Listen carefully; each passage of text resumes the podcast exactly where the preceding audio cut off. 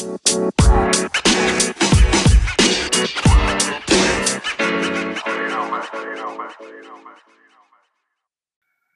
jó estét kívánok! Köszöntöm a Kéve Rádió Keszthelyi Civil Control műsor hallgatóit, és ismét a mai nap is nem megkésve, bár nagyon érdekes témákkal jöttünk. Fáradhatatlan barátaimmal, akit szintén ismételten bemutatok. Dr. Weller Jakus Tamás, a Kéve elnöke. Szép jó napot kívánok minden kedves hallgatónknak.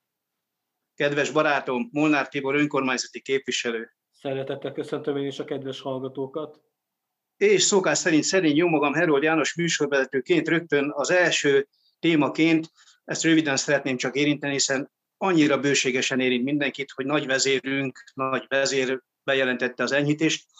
Pontosabban egy bizonyos korlátozás feloldási folyamatot, annak tekintetében, hogy elérte az oltottság azt a bizonyos számot, amit ő megálmodott egy héttel ezelőtt, és hát azt szeretném veletek egy pár mondatban megbeszélni, hogy ez milyen hatást gyakorol ránk, mennyire könnyebbültünk meg, az életünk miből változott néhány napon belül, egyáltalán hogy érezzük magunkat az elkövetkezendőkben, mennyire ez könnyebb a napi komfortérzetük, fiúk?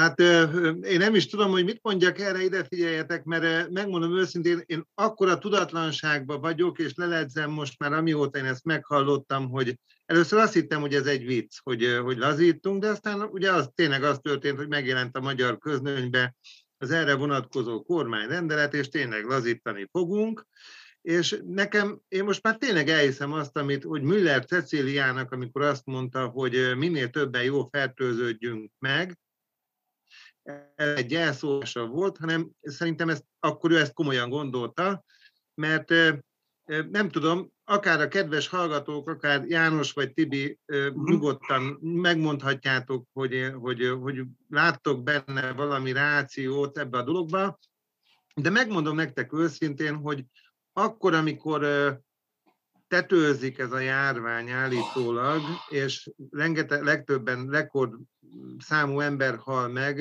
rekord, rekord számú magyar állampolgár veszti az életét ebbe a vírusfertőzésbe, akkor lazítunk, és mindeddig például a boltba, most említem a húsvétot, mert óriási kalandom volt húsvét előtti szombaton, akkor mentem bevásárolni. Gyerekek, a seggembe voltak az emberek, akkor a tömeg Igen. volt a boltba, és, és ha meg akarok fertőződni, akkor ott tuti, hogy megfertőződtem. Tehát, na most ezért nem értem azt, hogy ha, ha, ha azt a logikát, tehát hogyha most már annyi, annyi ember kapott oltást, akkor miért most vezetik be azt, hogy a négyzetméter alapú boltba járás, tehát hogy meghatározzák, hogy hány darab, hány fő ember tartózkodhat egy bizonyos négyzetméter nagyságú kereskedelmi területen, Szerintem eddig kellett volna, na de mindegy, én nem vagyok Orbán Viktor, én nem vagyok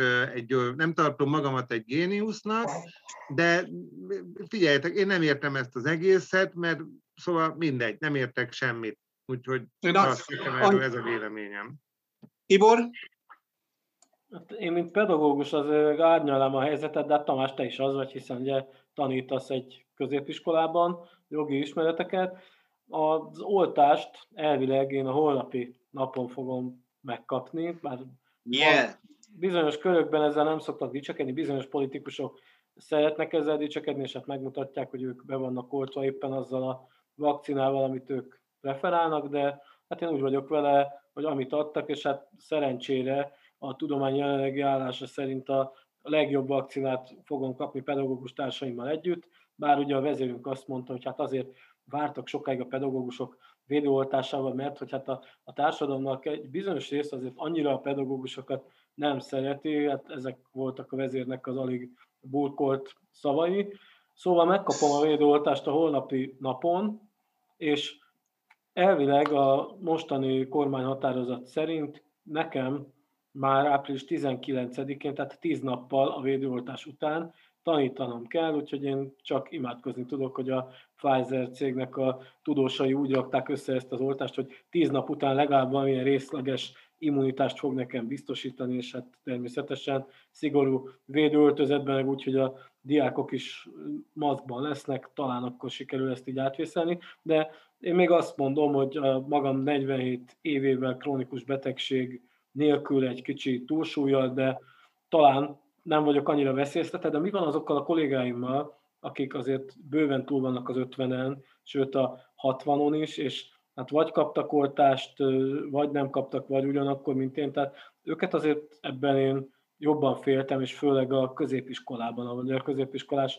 diákok az életközi sajátosságoknál fogva azért szabadabban mozognak, több emberrel tartanak kapcsolatot, ugye kontakt, nem kell ezt részleteznem. Tehát itt a nyitásban azt én is egy ilyen furcsaságnak találom, de hát jobb későn, mint soha.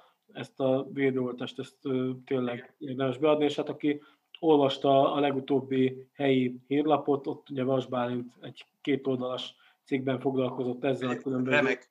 vakcinákat, tudományosan elemezte, és hát hogyha ezt valaki elolvassa, és ezek után azt meri mondani ránk, hogy ugye Keszthelyen is, hogy oltást tagadó az ellenzék, mint ahogy ugye országosan ezt hangoztatják, akkor szépen azt bíróságra elvisszük, hiszen ott van a bizonyíték rá, mert ennél nagyobb kampányt az oltás mellett a mi eszközünkkel nem tudunk csinálni, mint ami volt. Tehát tudom, szerintem ez a nyitás, ez tényleg, ahogy Tamás is elmondta az üzletekben is furcsa és ellentmondásos. Ma voltam egy ruházati üzletben, ami ugye végre kinyitott, ott ezt elég komolyan vették, külön egy hölgy ott volt a bejáratnál, és a kosarakat adagolta az embereknek, és hát annak az alapján tudták, hogy mennyien vannak benn, és hát minden felnőtt embernek kellett vinni egy kosarat akkor is, hogyha együtt voltak, hogy ugye tudják, hogy itt ez a négyzetméter alapú létszám meglegyen.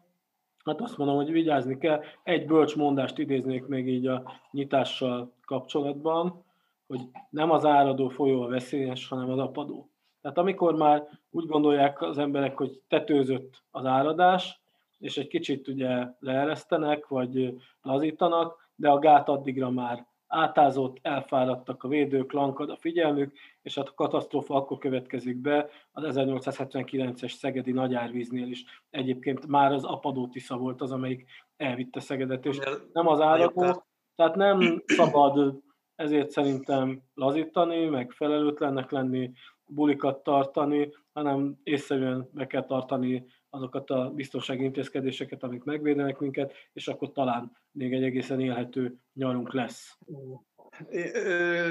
Még annyit fűznék hozzá én, Tibi, hogy ezzel ne feledkezzünk el a 311 elhuny személyről egy nap alatt, amire Cecília asszony azt nyilatkozta, hogy adatok összetorlódása miatt történt ez a számadat. Nem is veszem már ezt komolyan, tehát ez már mindennek a teteje, tehát azért úgy kommunikálni nagyon komoly számot az elhunytakról, hogy ez valószínű azért ennyi, mert összetorlódtak húsvétkor a számok, borzasztó, hát szégyeljék magukat.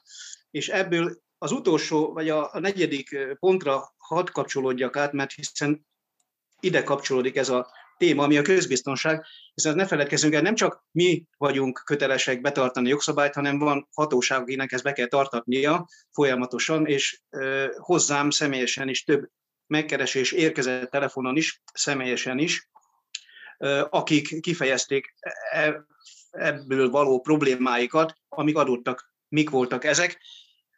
Több esetben a figyelmeztetés és egy-két esetben a pénz szankció a maszk nem viseléséről, vagy a távolság nem betartása miatt kezd helyen illetve volt olyan megkeresés, aki konkrétan azt kérdezte, hogy mivel ő neki nincsen 50 ezer forintja, szeretné ezt ledolgozni, és ugye ezt nem tudja a módját, tehát azért vannak itt sok olyan gyakorlati, van sok olyan gyakorlati kérdés, amine, ami a bizonyos intézkedések után újat generálnak, és erre azért nem hiszem, hogy fel vagyunk mindenki készülve.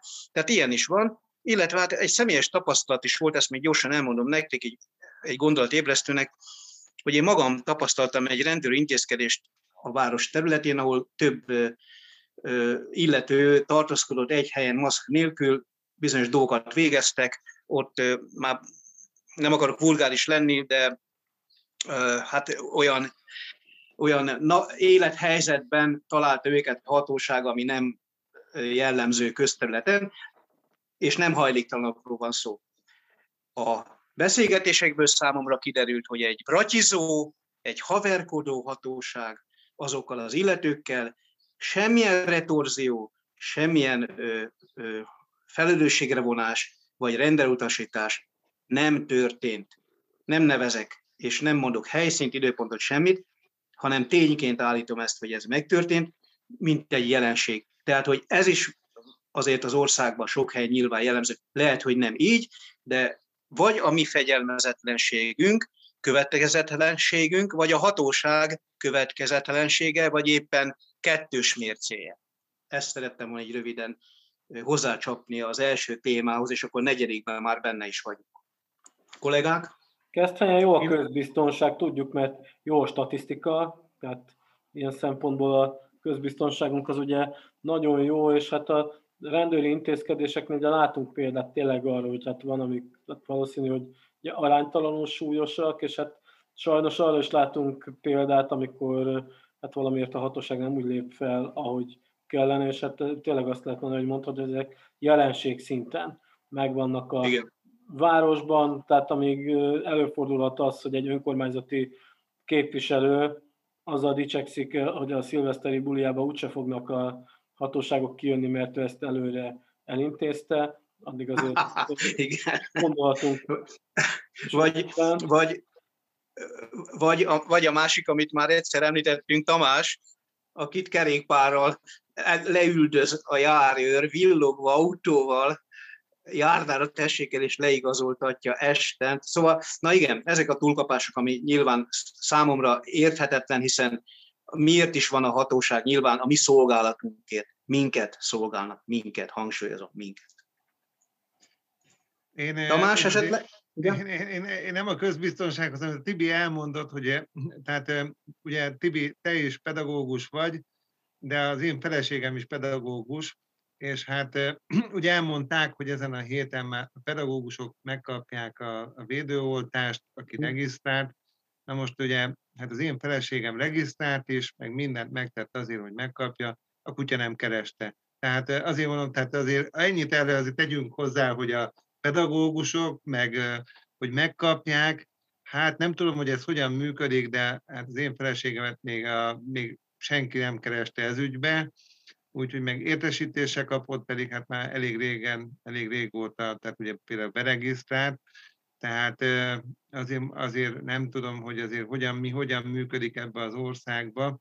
Meg azt sem tudom, például a helyi Fideszes Fidesz Tomi, az meg hogy a turóba kapott például. Ezt csak ugye elmondom, mert most már egy eszembe jutott, ugye? Tehát, igen, igen. Vajon ez a fiatal ember, aki, aki úgy gondolom, hogy nem lehet krónikus beteg, és nem is pedagógus, nem tudom például, hogy milyen alapon és hogyan kapott például oltást, de hát ezt a fene se tudja. Ugye itt épp a, a, abba azt olvastam most, ugye, hogy az oltás tényleg életet menthet a legújabban, most friss, ropogós Balatoni Józsikát szedtem ki a posta ládámból, ami majd holnap fog megjelenni, de valamilyen szuper módon én mindig megkapom még a megjelenés előtt, és e remek műbe olvasom azt, hogy a Zala megyei kormányhivatal vezetője, dr. Sifter Józsika elmondja, hogy állítólag van oltási terv. És hát én nem tudom, hogy milyen oltási terv ez, de amikor Fidesz Tomi aki se nem pedagógus, se nem krónikus beteg, és még csak 60 éves sincs, de még szerintem még a 30-at se üti meg, akkor hogy a turóba oltatja be magát? Azért, mert Fidesz KDNP és eljön... Ezt már elmúlt 30 éves.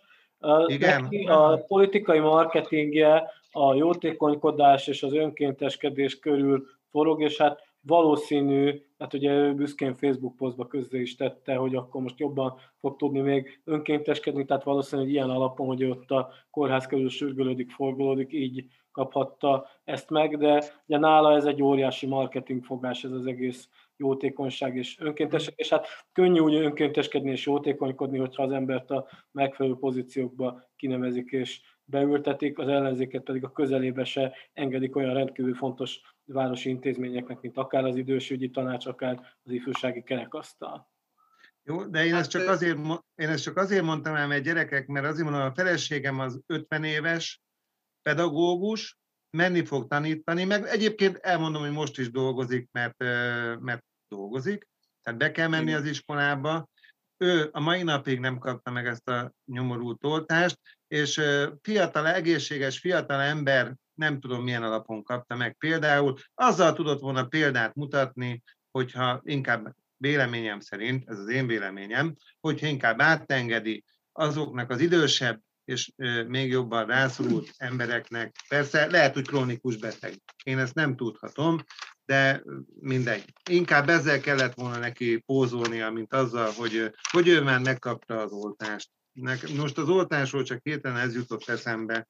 Tehát, Igen. hogy azért, meg, a, meg hát ugye Shifter Józsikáról, meg az oltási tervéről is, tehát adjuk. Hát Fidesz Tompika, Fidesz Tompika, hogy Tibor is elmondta, abban a környezetben, amiben ő most lubickol, abban valószínűleg, hogy megvannak azok a csatornák, amik ezt lehetővé tették. Reméljük, hogy sokáig jó egészségnek fog örvendeni, kívánom is neki, erőt, egészséget hosszú távon, nagyon sok munka vár még ránk, rá is, minnyájunkra nyilvánvalóan.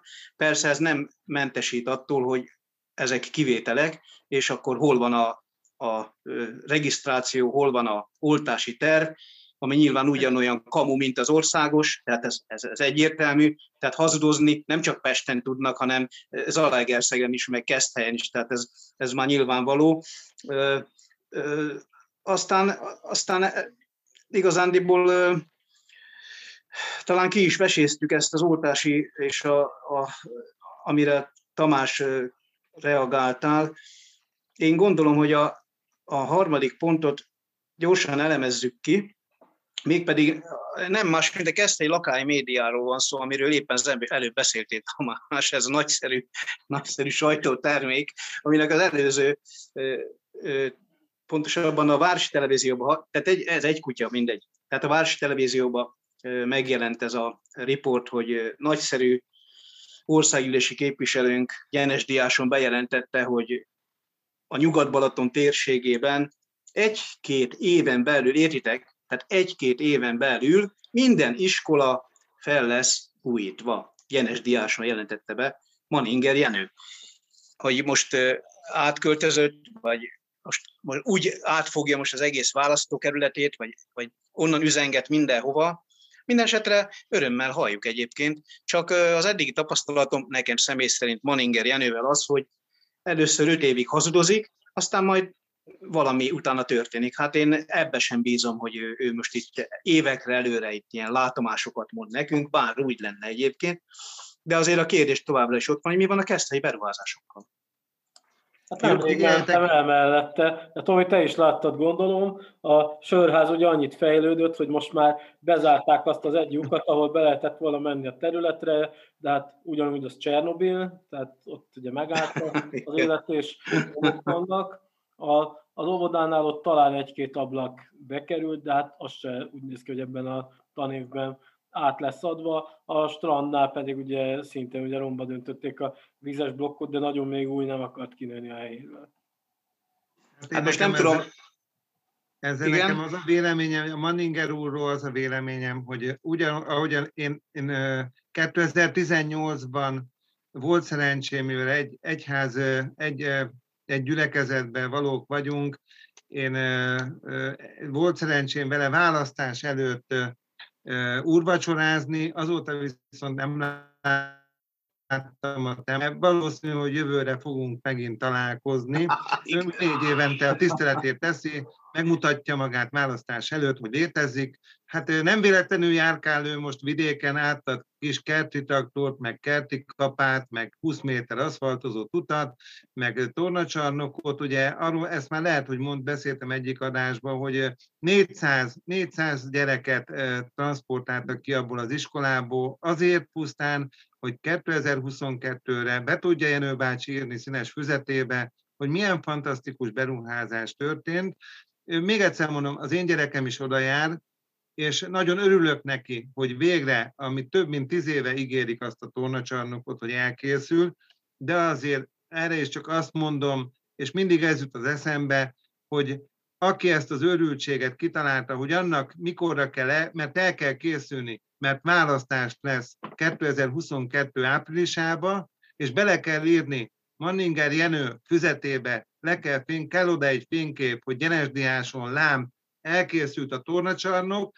a kutya nem törődik azzal a 400 családdal, hogy például akinek két gyereke van, az alsósok azok Vonyarcvashegyre járnak, a felsős meg, meg kezd helyre. Például, hát most éppen olyan szerencse van ugye, hogy pandémia van, és éppen nem működik az iskola, de volt olyan időszak, amikor ezek a családok hát nem mondom, hogy mit mondtak erre vonatkozóan, hogy mi a véleményük róla, és az a baj, hogy ez a legtöbb ember mélyen hallgat, viszont annyi problémát okozott például ez a beruházás is, hogy ilyen eszetlen módon hajtották Igen. végre, mert ugye a cél az, hogy ez, az, ez a beruházás elkészüljön 2022 áprilisára. Itt sem gyereket nem néztek, sem családokat nem néztek, semmit nem néztek, egy dolgot néztek, hogy a kivitelezővel olyan szerződést tudjanak kötni, hogy ez a beruházás a választás idejére, a választás előtt átadásra kerüljön. De nem csak ez, hanem tudnék nektek példát mondani hogy milyen beruházások azok mind 2022 áprilisára elkészülnek. Az embereket megetetik ezzel a baromsággal, hogy ezeket bele tudja majd Jenő bácsi szépen érni az ő kis színes kis füzetébe. füzetébe. És a, ami érdekes, ja, mondja Tibor Hakasz. Nem. Vagy később hozzászól. Ja, bocsánat, csak a, a Tamáshoz annyit tennék hozzá, hozzászólásodhoz, Tamás, hogy az benne a szörnyű ez, ebben a kommunikációban, hogy egyébként pedig azok a települések, kisfalvak, ahol gyakorlatilag semmilyen fejlesztés nem volt az elmúlt 12 évben, ott is ezzel a propagandával elértük, hogy örvendeznek, hogy Genes Diáson majd át fognak adni egy iskolát, meg valahol történt valami, meg Jenő bácsi átvágta. Tehát egyszerűen a, a fejekben már akkor rendetlenséget tettek, hogy már nem arra gondol a bizonyos zsákfaluba élő idős ember, hogy végre mikor lesz neki járta, vagy éppen mikor folyik el a szennyvíz valahova, hanem örvendezik az újságból, a tévéből, hogy Diásó Maninger Jenő bejelentette, hogy két év múlva minden iskola fel lesz újítva. Na ez a, ez a óriási nagy baj. Ez a legnagyobb baj, hogy a saját kicsi környezet már valóságérzetüket nincs, nincs már vágyakozás semmire, beletörődtek, vagy inkább ez az örömködés, hogy jól van, de legalább valami történik. Ez kísértetésen egy, egy anekdóta rövid lesz, hogy valaki dolgozott egy munkáján, és mondták neki, hogy hát most már 100 ezer forintot keres, de most már csak 80 fogsz keresni holnaptól. Á, nem baj, de legalább van munkám.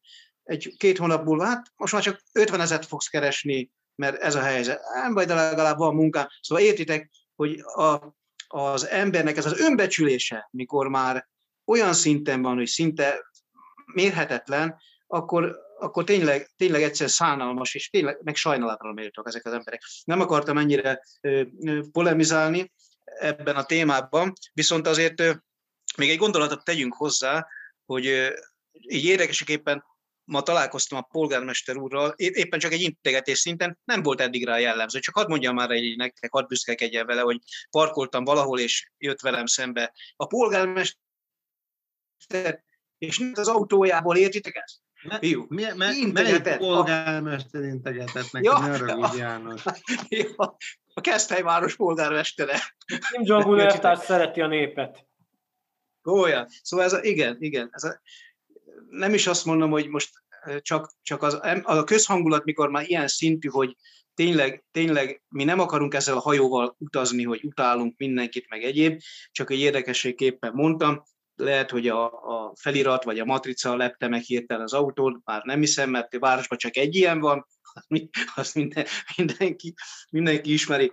Ö, ö, nem tudom, hogy hol tartunk, nagyjából nézem az időt, én azért, azért János, én még ezzel az iskolát, nem fejezzük, azért még, én azért még, ezre, azért még elmondanám azt, hogy nem mondok nevet, választókerületbe, Kelet-Zala, pici falu polgármesterével beszélgetek, elmondja, hogy az a baja, de nem tud mit, nyertek pályázatot, Igen. nyertek traktort, Igen. most lehet, hogy be fogják azonosítani, mindegy, átadták, és akkor oda ment hozzá az egyik képviselője, és elmondta, hogy ugyanezt a típusú traktort ugyanolyan színbe, ugyanolyan mindenbe, ugyanaz a márkája, mindene ugyanaz, 300 ezer forintra olcsóbbért meg lehetett volna venni pályázaton kívül. Igen. És, akkor, és amikor beszélgetünk ezzel a polgármesterrel, azzal kapcsolatos, amikor megkérdezem tőle, hogy polgármester úr maguktól az elmúlt másfél évben saját bevételből, tehát gépjárműadó, iparűzési adó, egyéb, mennyi mínuszuk lett? És akkor elmondja, hogy hát nagyon sok. Igen. És akkor utána pedig, és többit nem mondom ennek a beszélgetésnek, utána pedig fénykép sajtó kiállnak nagy örömködve, hogy nyert a falu egy több pénzt vettek el tőlük, és annak egy részt visszaadják túlárazva, és ezt még le is fotózzák. Igen. Ugye itt tartunk ma Magyarországon, és ebbe partnerek a polgármesterek, megértem őket, hozzáteszem, de szomorú. Szomorú. Mert hogyha ha fogták volna magukat, és elmentek volna a boltba, és azt a traktort megveszik, akkor már 300 ezer forinttal a magyar költségvetést megkímélik. Mert annyival olcsóbbért be tudták volna szerezni. Na, ez csak egy példa. És a Genesdiási tornacsarnokról meg ne beszéljünk, mert vagy beszélhetünk még miattam például az, hogy milyen anyagokból és mennyiért készül, ugye? Mert több tornacsarnok épül az országban, nagyon sok fele járok, például Rum községbe, ha megnézzük az ottani tornacsarnokot, hogy milyen anyagból készül, és mennyiért készül, és megnézzük a Genesdiási tornacsarnokot, hogy milyen anyagból készül, akkor aki, akit érdekel, annak nagyon szívesen elmondom, mhm. óriási különbségeket lehet felfedezni. Hát ez, ez a... a tehát azért mondom, hogy...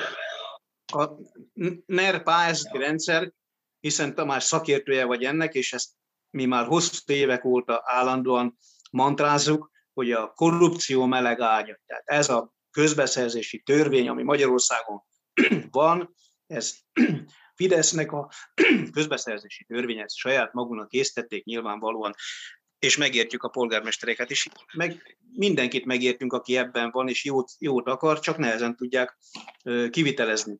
Annyit szeretnék még hozzátenni, hogy elfelejtettem a bevezetőm elején tájékoztatni a kedves hallgatókat, hogy online dolgozunk, és online beszélgetünk a partnerekkel, kollégákkal, ami esetleg, ha úgy hallják, vagy történik valami olyan technikai malőr, vagy a hangban bármilyen probléma, akkor az nézzék el nekünk. Mi legjobb tudásunk és technikai hozzáértésünk segítségével, hiszen nem vagyunk sem riporterek, sem ö, ö, televíziós személyiség és szakértők.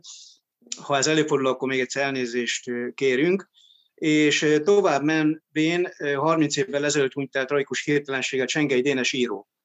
Én azt gondolom, hogy minimum meg kell, hogy említsük és beszéljünk róla, még ha a Lakály Média kezdhelyi televízió egy bizonyos időt szánt is ennek a témának, aki 68 éves lett volna ebben az, ebben az évben, és hát Tibi, talán, talán a pályájáról egy-két gondolatot légy kedves mondja hallgatóknak, nem biztos, hogy, nem biztos, hogy mindenkinek Csengei Dénes személye azonnal, azonnal valamilyen ingert vált ki. Egy kicsit beszéljünk erről a Csengei Dénesről.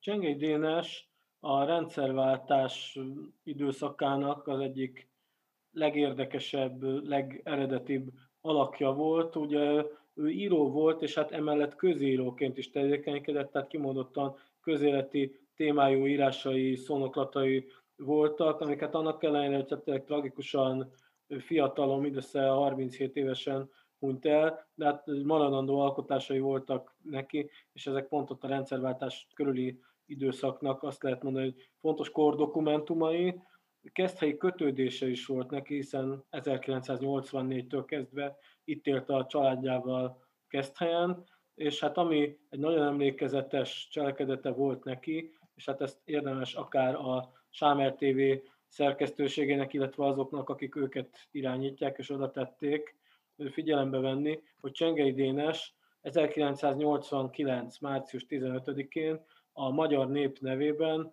jelképesen lefoglalta a magyar televíziót, és hát idéznék itt ebből a beszédéből, ami hát fájdalmasan aktuális, ugye 32 évvel később is, és hát kigondolta volna, hogy oda jut a magyarországi médiahelyzet, hogy ismét a sajtószabadságért kell küzdeni.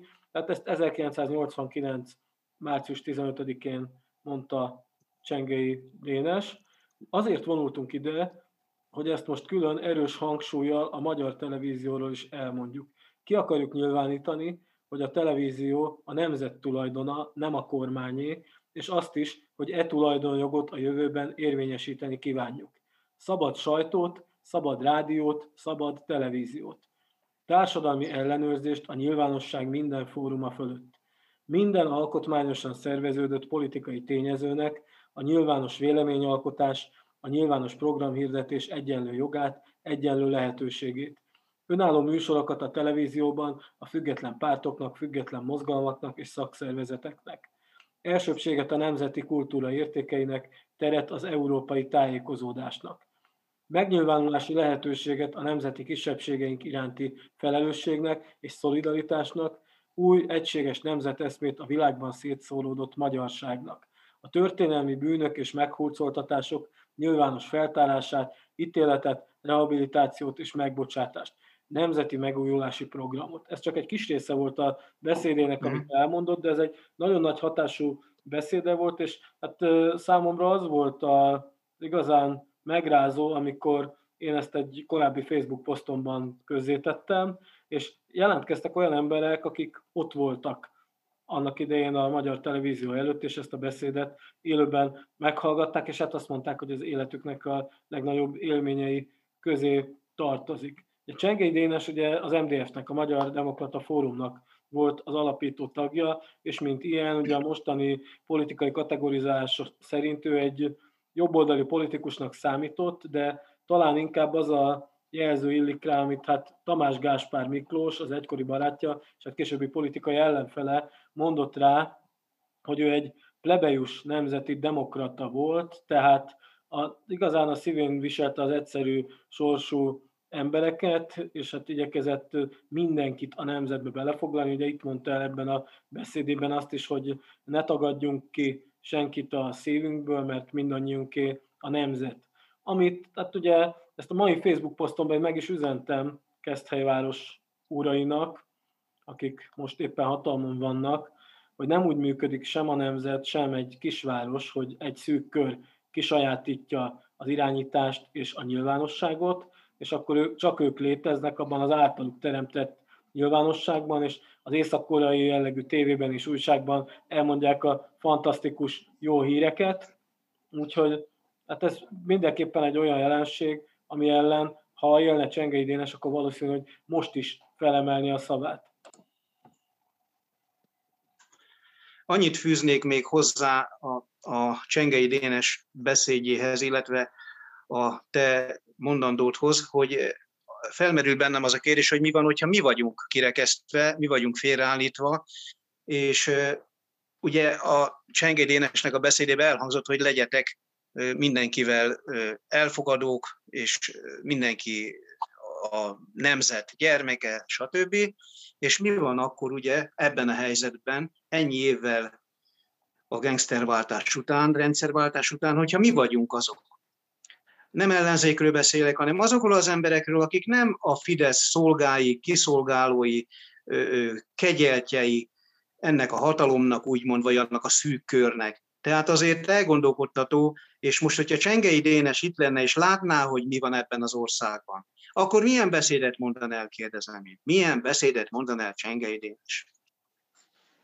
Hát vannak olyan teóriák is egyébként, az Csengei Dénes életnek meg voltak az árnyoldalai, voltak bizonyos szenvedélyei, és hát ugye azt szokták mondani, hogy két végén égette a gyertyát, tehát ebben benne volt az is, hogy hát ő is, mint a, az igazán nagy politikusok, államférfiak és művészek többsége, azért nehezen birkózott meg azokkal a felismerésekkel, azokkal az ellentmondásokkal, amiket akkor a közéletet jellemezték, és hát akik ugye közel álltak hozzá, mondják azt is, hogy tulajdonképpen ő egy kicsit bele is halt ebbe a rendszerváltásba, illetve hát abba, hogy azokban csalódnia kellett azokban az eszményekben, amit hirdetett, illetve hát nem egészen az valósult meg, ami neki az a nemzeti demokrata elkötelezettsége volt, hanem egy egészen más irányba indult el az ország. Tehát lehet ezt fejtegetni, lehet boncolgatni, de hát mindenképpen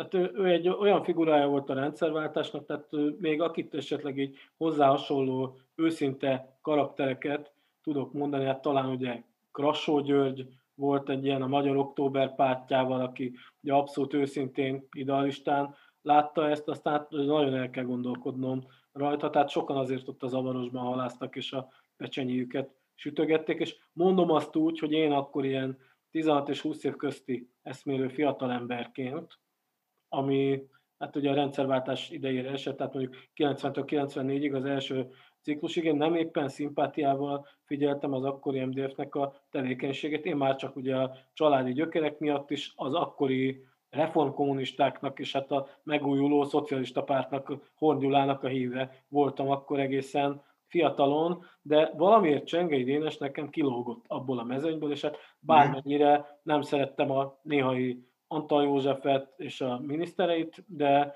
hát valahogy nekem Csengei Dénes ebből kilógott már csak azért is, mert, mert volt vele egy személyes találkozásom, 14 éves voltam akkor, és a Zeneakadémián az Amadinda együttesnek a lemezbemutató koncertjén, ez egy nagyon jó ütő együttes volt, annak idején egyik rokonom Sárkány Zsolt is játszott benne, és hát ott pont Zsolti mutatott be a családunkat Csengei Dénesnek, aki hát egy nagyon kedves, hát én ahogy emlékszem egy, hát akkor nekem ugye egy komoly felnőtt ember volt, hát most már azt mondanám, hogy egy 30-as fiatalember, kedves szakállas úriember, aki ott mesélt arról, hogy volt neki egy régi szőlője valahol, és ott volt egy kút, amiben a gyíkok mindig belefulladtak. Tehát nekem így ennyi maradt meg belőle, mint gyerekként, kamaszként, de hát egy, egy kedves, intelligens embernek a benyomását keltette. Tehát annak ellenére én az MDF-et akkor nem szerettem, de valamiért ő nekem ebből kilógott, és hát én is ugye milyen megrökönyödtem, amikor a halálhírét hallottam ilyen fiatalon.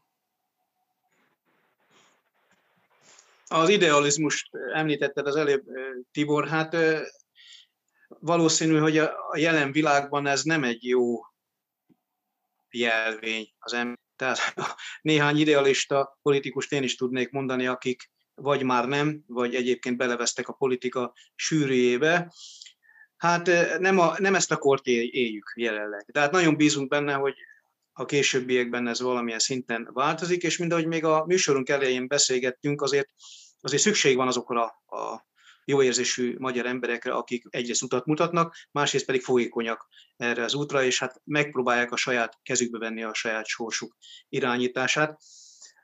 Nem tudom ezzel a témával, vagy egyáltalán az ide illő, vonatkozó kulturális helyzettel, témával van-e valakinek, Tibi Tamás, bármi gondolata, Hát én nekem a Csengei Déneshez csak annyit, hogy a Csengei Dénes nem véletlenül égette két, ahogy Tibi is mondta, hogy két végéről a gyertyát, mert abban a korban, amiben ő élt, az ilyen típusú emberek ezt szerintem úgy, ahogy most is a legtöbb ember ezt nem tudja építeni, normális azokat a dolgokat, amik a társadalomban, azokat a folyamatokat, amelyek lezajlódnak. Mert például most is, ami most, ugye most egy kicsit már pár év eltelt Csengei Dénes óta, de például ami most van, itt gondolok a jelenlegi társadalmi berendezkedés, politikai berendezkedésre, erre a rendszerre, a NER-re, tehát nagyon sokat, sokszor, sok emberrel beszélgettem arról, hogy tulajdonképpen nem másról van szó, mint a 1990 előtti rendszernek, a, tehát úgy mondom, hogy az újra tupírozását, csak a szereplőket máshogy hívják, máshogy hívják, a, akik részt vesznek ebbe az egész rendszernek a felépítésbe, de ennek a rendszernek is, a, tehát úgy mondom, hogy a működési elve az ugyanúgy működik, mint ami annó, tehát 1990 előtt, ugyanaz a fortéos félelem, mindenki lapít, mint az a bizonyos anyag a fübe, de azért mindenkinek megvan a maga kis véleménye, úgy arról, hogy a mai hétköznapokban, és hát ezért mondom, hogy Csengei Dénest én maximálisan át tudom érezni. mint egy olyan lelkületű embert, aki ezzel tisztában volt, hogy ezt józan észre nem tudta elviselni. És ezért is az életvitele esetleg kifogásolható lehetett volna egyáltalán, de azt gondolom, hogy a mai társadalomban, amikor még a napjainkban is az embereket olyan behatások érik, hogy, hogy szinte nem is lehet csodálkozni egyébként, hogy pszichésen, idegileg hogy kénytelenek élni családok, munkahelyeken, stb. stb. Persze azért a, csak Csengei Dénesre egy gondot elég, aki megelőzi a korát idézőjelbe, tehát ő a rendszerváltás komolyan gondoló olyan politikus, aki el is hitte, hogy a bizonyos időn belül ez a magyar nép egy szabad köztársaságba fog élni, és elveszíti azt a fonalat, és azt látja, hogy, hogy a többség, vagy azok a ezen élősködő hernyók rosszik az ország az életét, nyilvánvaló, hogy ezt nagyon nehéz megemészteni. Hát a magunk életét is nyugodtan megemlíthetjük. A mi, mi, mi életünk könnyű ebben a világban, ebben a nerben. A mi életünk nem könnyű egyáltalán, sőt, mondhatni, hogy, hogy tényleg már így esetleg, ha Isten is úgy akarja vége felé járván, és visszatekintünk az elmúlt tizen évekre, azért a, ebben a kasztban úgymond, vagy a szabadságot vágyó emberek csoportjához tartozó nem könnyű az életük. Hát nézzétek, Adi Endre is, Adi Endének is úgy mondom, hogy voltak olyan, tehát úgy mondom magánéletbeli dolgai, tehát amire a mai ember, vagy nagyon sok ember azt mondja, hogy, hogy hát e, elítéli, de ettől függetlenül Adi Endre is, Adi Endre egy, egy, egy géniusz, tehát a maga nevébe amilyen verseket írt, a, ha valaki ismeri Adit, akkor tudja, hogy miről Igen. beszélek. Tehát azért mondom, hogy Csengei Dénest maximálisan, tehát úgy mondom, hogy ez, milyen élettől függetlenül én teljes mértékben ismerem a munkásságát. Ezt így is Tibor? Kell, és hát pont emiatt, amikor a születésnapja volt, most január 24-én, akkor ugye érkeztek hozzám javaslatok a keszthelyi polgárok részéről, hogy esetleg ezen a 30 éves évfordulón illő lenne róla valamilyen közterületet, vagy intézményt, esetleg intézménynek a termét elnevezni, amit hát én továbbítottam is az önkormányzat felé, tehát a Városstratégiai Bizottság elnökének és a polgármesternek teljesen szabályos módon én egy e-mailben ezt levélben beterjesztettem. Ez január 25-én történt, ma április 8-a van, mai napig én erre a levelemre választ nem kaptam, azóta hát több ilyen úgymond virtuális testületülés lezajlott, voltak bizottsági döntéshozatalok is, de valahogy ez a téma nem került elő, és én azt is tudom, hogy miért nem, hiszen a városnak a fideszes urai, azok nem tudják se lenyelni, se kiköpni azt, hogy most egy ilyen baloldalinak elkönyvelt politikus, egy jobboldalinak elkönyvelt politikusnak akar emléket állítani. De én ezt leírtam ma a Facebookon is, hogy ezzel ők nem engem sértettek meg ezzel semmi bevétellel, hanem azokat a keszthelyi polgárokat, akik rajtam a képviselőkön keresztül ezt javasolták, illetve hát Csengei Dénesnek az emlékét is ezzel megsértették. És hát akkor még egyet idéznék a beszédéből, ebből a március 15-i beszédből, és hát én a mai mondani valómat ezzel zárnám is. Tehát Csengei Dénesnek a szavait tolmácsolom most. Búcsúzóul csak egyetlen szót még. Idén külön ünnepelünk, de nem azért, mintha hasat nemzetünk végleges feldarabolásán kívánnánk szorgoskodni. Éppen ellenkezőleg, valódi, tartós nemzeti egység a célunk. Ez azonban nem épülhet urak és szolgák, birtokon belüliek és hazájuk birtokából, birtokjogából kitagadottak szövetségére, hanem csak egyenrangú politizáló felek távlatos megegyezésére.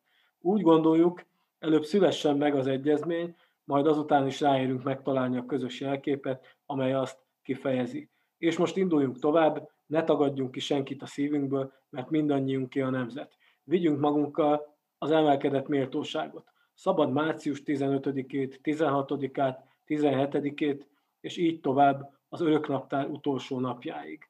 Tehát erre azt lehet mondani, hogy Csengei Dénes egy Vátesz volt, egy jövőbe látó, nagy, sok tekintetben meg nem értett gondolkodó, aki hát minden árnyoldala ellenére is szerintem megérdemli azt a tiszteletet, hogy Keszthely városa őrizze nevét, viszont amíg Nagybálintok és Csótár Andrások, tehát helyi despoták, diktatúrák képítő emberek szerepelnek a nevével, és próbálnak a nimbusza mögé elbújni, akkor ez hiteltelen, ez akkor lett volna hiteles, hogyha tényleg annak a szellemében tevékenykednek, cselekednek, ahogy ezt Csengei Dénes 1989-ben megfogalmazta.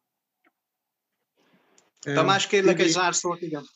Hát igen, akkor én is maradok ennél, és a Tiborhoz csatlakozva, hogy Tibor, figyelj, de sajnos jelen pillanatban kezd helyre is, és Magyarország úgy mondom, hogy legtöbb településére ugyanaz a jellemző, hogy amikor egy olyan ember javasol valamit, ami, aki, aki nem ugyanazt gondolja bizonyos dolgokról, mint azok az emberek, akik jelen pillanatban hatalmon vannak, akkor azt nem, nem hajlandók tudomásul venni, nem hajlandók vele foglalkozni, és csak itt a kezdhely viszonylatában ez azért borzalmas, mert amikor a jelenlegi polgármester folyamatosan arról kommunikál, hogy ő közösséget szeretne építeni, és, és nem hajlandó tudomásul venni azt, hogy Keszthely városába élnek ilyen emberek is, meg élnek amolyanok is, és mindegyik ember Keszthelyen él, és amikor őt megválasztották, akkor minden keszthelyi embernek lett a polgármestere, nem csak azoknak, akik rájuk, aki rája x személy szerint, meg a haverjainak, ez szomorú. De sajnos ez nem csak ma, nem csak Keszthelyre jellemző, hanem az egész Magyarországra, és hát én is zárom soraimat ezzel. Számomra Csengei Dénes megint egy egy olyan jó példa és útmutató volt most, és tényleg állította, és, és hát, hogy mondjam, az ember egy kicsit elgondolkodik ezen, hogy eltelt 32 év, ennyi öregebbek lettünk, és hát mi történt az országban, de azért én azt mondom, hogy ezek az emberek, mint Csengei Dénes íróhoz milyen messze vannak a Csótár Andrások, milyen messze vannak a Nagy Bálintok, a Fidesz Tompikák, és sorolhatnám az összes tizen éve itt pöffeszkedő kisgömbölcöket kezd helyen, akiknek még esélyük sincs, hogy felnőjenek valahova, mert egyszerűen nernek abba a rétegeibe be taposták őket egyébként, és ők ezt élvezik is, amiből soha nem fognak az életbe kiszabadulni. Tehát gyakorlatilag, ha itt ennek társadalmi következménye lesz és egy megítélése, akkor a megfelelő helyre fognak ezek az emberek kerülni. És egy Csengei Dénesnek az útmutatója és az üzenete, és számtalan más idealista politikusnak és jóra való jó utat mutató politikusnak az eszméi fognak majd az iskolákba, a tankönyvekbe kerülni, a közösségépítésében példaértékűvé válni, nem ilyen semmit mondva, hogy Tibi szavát idézve despota, munkanélküli, semmitelen pártvezetés és tényleg más tollával ékeskedő, keresztetvető templomba álságos kereszténységet hajszol, és sorolhatnám, de nem is akarom a hallgatókat ilyen mély letargiába hozni, inkább, inkább zárszóként egy mondatba csak elköszönni szeretnék önöktől, és kedves barátaimtól, hogy megtisztelték a hallgatókat, és eljöttetek újra egy-két jó témát átbeszélni. Én magam is köszönöm nektek a türelmet és a hozzászólásokat, kedves hallgatóknak szintén a türelmet és a, a idő, időben, hogy kivárták, hogy elérkezzen a műsornak a, a vége. Én Herold János voltam még egyszer a műsorvezető, és barátaimtól is elköszönök, és önöktől is, kedves hallgatóink, viszontlátásra, jó éjszakát, jó estét! Viszont hallásra minden kedves hallgatónak, és hogyha tetszett a műsorunk, akkor hallgassanak bennünket, és iratkozzanak fel a podcast csatornánkra. Garantáltan minden héten itt vagyunk, és bízunk benne, hogy érdekes témákkal tudunk szolgálni innen Keszthelyről, meg a Balaton nyugati medencéjéből. Köszönöm szépen én is mindenkinek a figyelmet, további szép estét, nyugodalmas jó éjszakát kívánok!